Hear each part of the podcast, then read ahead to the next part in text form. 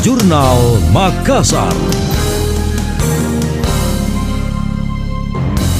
Saya Emil Faris dalam Jurnal Makassar. Dalam tiga hari ke depan, 5 hingga 7 Desember 2021, hujan intensitas sedang hingga lebat disertai angin kencang berpotensi terjadi di sejumlah wilayah Sulawesi Selatan. Hal itu disampaikan Kepala Balai Besar Meteorologi dan Geofisika BBMKG Wilayah 4 Makassar, Darmawan dalam keterangan resminya kepada awak media. Dari pengamatan yang dilakukan, cuaca ekstrim itu disebabkan aktivitas monsun Asia dari Laut Jawa hingga Sulawesi, sehingga suhu muka laut di Selat Makassar dan Teluk Bone ikut naik. Darmawan menyebut wilayah yang akan merasakan cuaca buruk antara lain Sulsel bagian barat, meliputi Pindrang, Parepare, Baru, Pangkep, Mamasa, Goa, Makassar, dan Takalar. Cuaca tidak bersahabat juga diprediksi terjadi di Sulsel bagian tengah yang meliputi Kabupaten Sopeng dan Sidenreng Rapang. Begitu pula di wilayah Sulawesi Selatan bagian utara yakni Enrekang, Luwu, Luwu Utara, Luwu Timur, Toraja Utara, dan Tanah Toraja, serta potensi angin kencang di pesisir barat,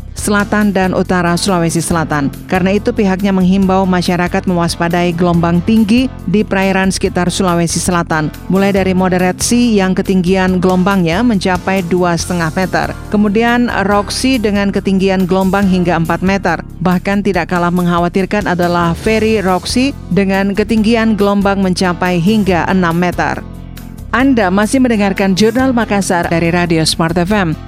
Pemprov Sulsel akan menyederhanakan sedikitnya 926 jabatan. Kebijakan ini berdasarkan Peraturan Menteri Pendaya Gunaan Aparatur Negara dan Reformasi Birokrasi Nomor 17 Tahun 2021 tentang penyetaraan jabatan administrasi ke dalam jabatan fungsional. Hal itu diakui PLT Gubernur Sulsel Andi Sudirman Sulaiman. Menurutnya, kebijakan tersebut akan dilakukan secara bertahap hingga akhir Desember tahun ini. Sudirman menyebut jabatan yang dihapus adalah level eselon 3 dan dan 4. Akan tetapi pejabatnya masih akan menjalankan tugasnya dengan status pegawai fungsional.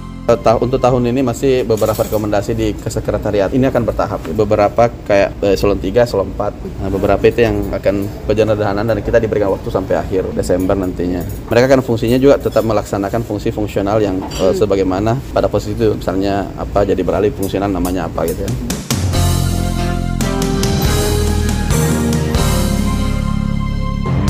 Terpisah Kepala Badan Kepegawaian Daerah BKD Sulsel Imran Jausi mengatakan saat ini pihaknya telah mengusulkan format identifikasi penyederhanaan struktur organisasi perangkat daerah Pemprov Sulsel ke pemerintah pusat sejak akhir Juni lalu. Imran menjelaskan ketika telah ditetapkan oleh Kemendagri, maka pihaknya akan segera merevisi, memperbaiki ataupun menyederhanakan struktur organisasi berdasarkan permen.